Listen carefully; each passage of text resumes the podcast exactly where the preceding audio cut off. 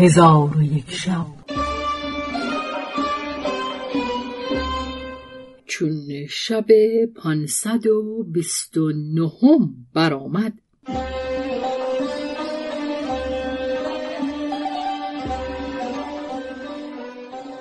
گفت ای ملک جوانبخت چون بلوغیا آن پرنده بزرگ بدید به او گفت تو کیستی و کار تو چیست؟ پرنده گفت از پرندگان بهشتم.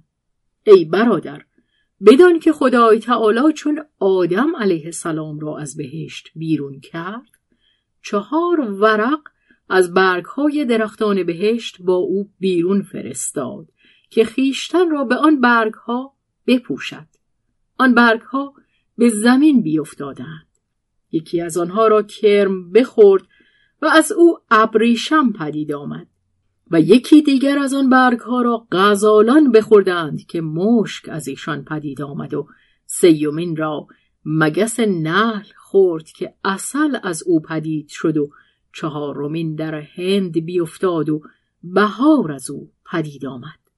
و اما من تمامت روی زمین سیاحت کردم تا اینکه خدای تعالی به این مکان شریف بر من منت نهاد و من در این مکان بنشستم و در هر شب جمعه اولیا و اقتابی که در دنیا هستند بدید مکان آیند و این مکان را زیارت کنند و از این تعام بخورند و این زیافت از خدای تعالی است ایشان را در هر شب جمعه و روز جمعه. پس از آن سفره به سوی بهشت برداشته شود و هرگز نقصان و تغییر نپذیرد. آنگاه بلوغیا از آن تعام بخورد. چون فارغ شد حمد خدای تعالی به جا آورد. ناگاه خزر علیه السلام پدید گشت. بلوغیا بر پای خواسته او را سلام داد. خواست که برود. آن پرنده به او گفت ای بلوغیا در حضرت خزر علیه السلام بنشین. بلوغیا بنشست.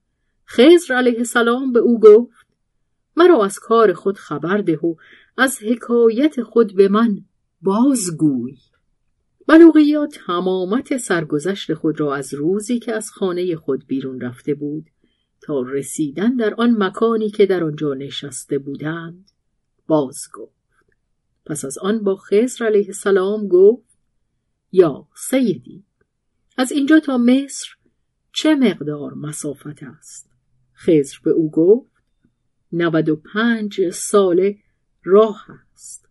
بلوغیا چون این سخن بشنید بر پای خواسته بر پای خزر افتاد.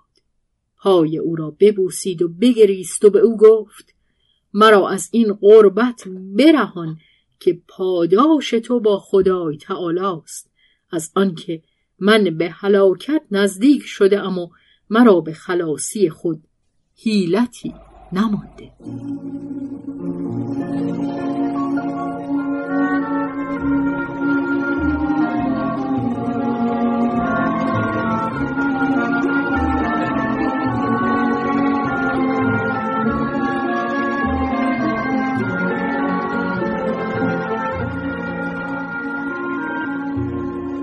خزر علیه السلام به او گفت خدای تعالی را بخوان تا مرا دستوری دهد که تو را به مصر رسانم.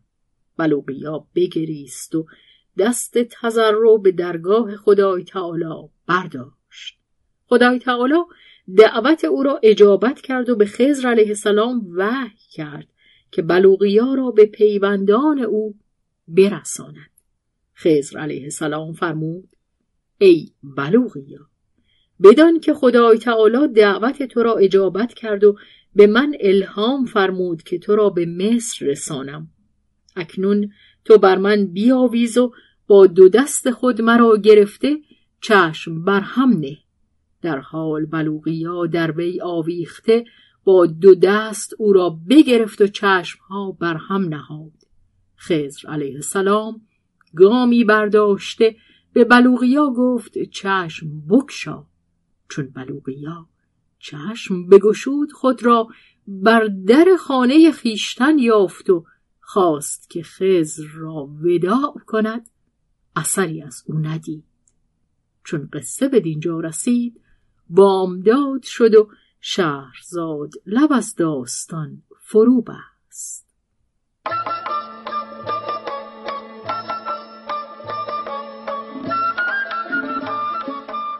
قصه گو شهرزاد فتوهی.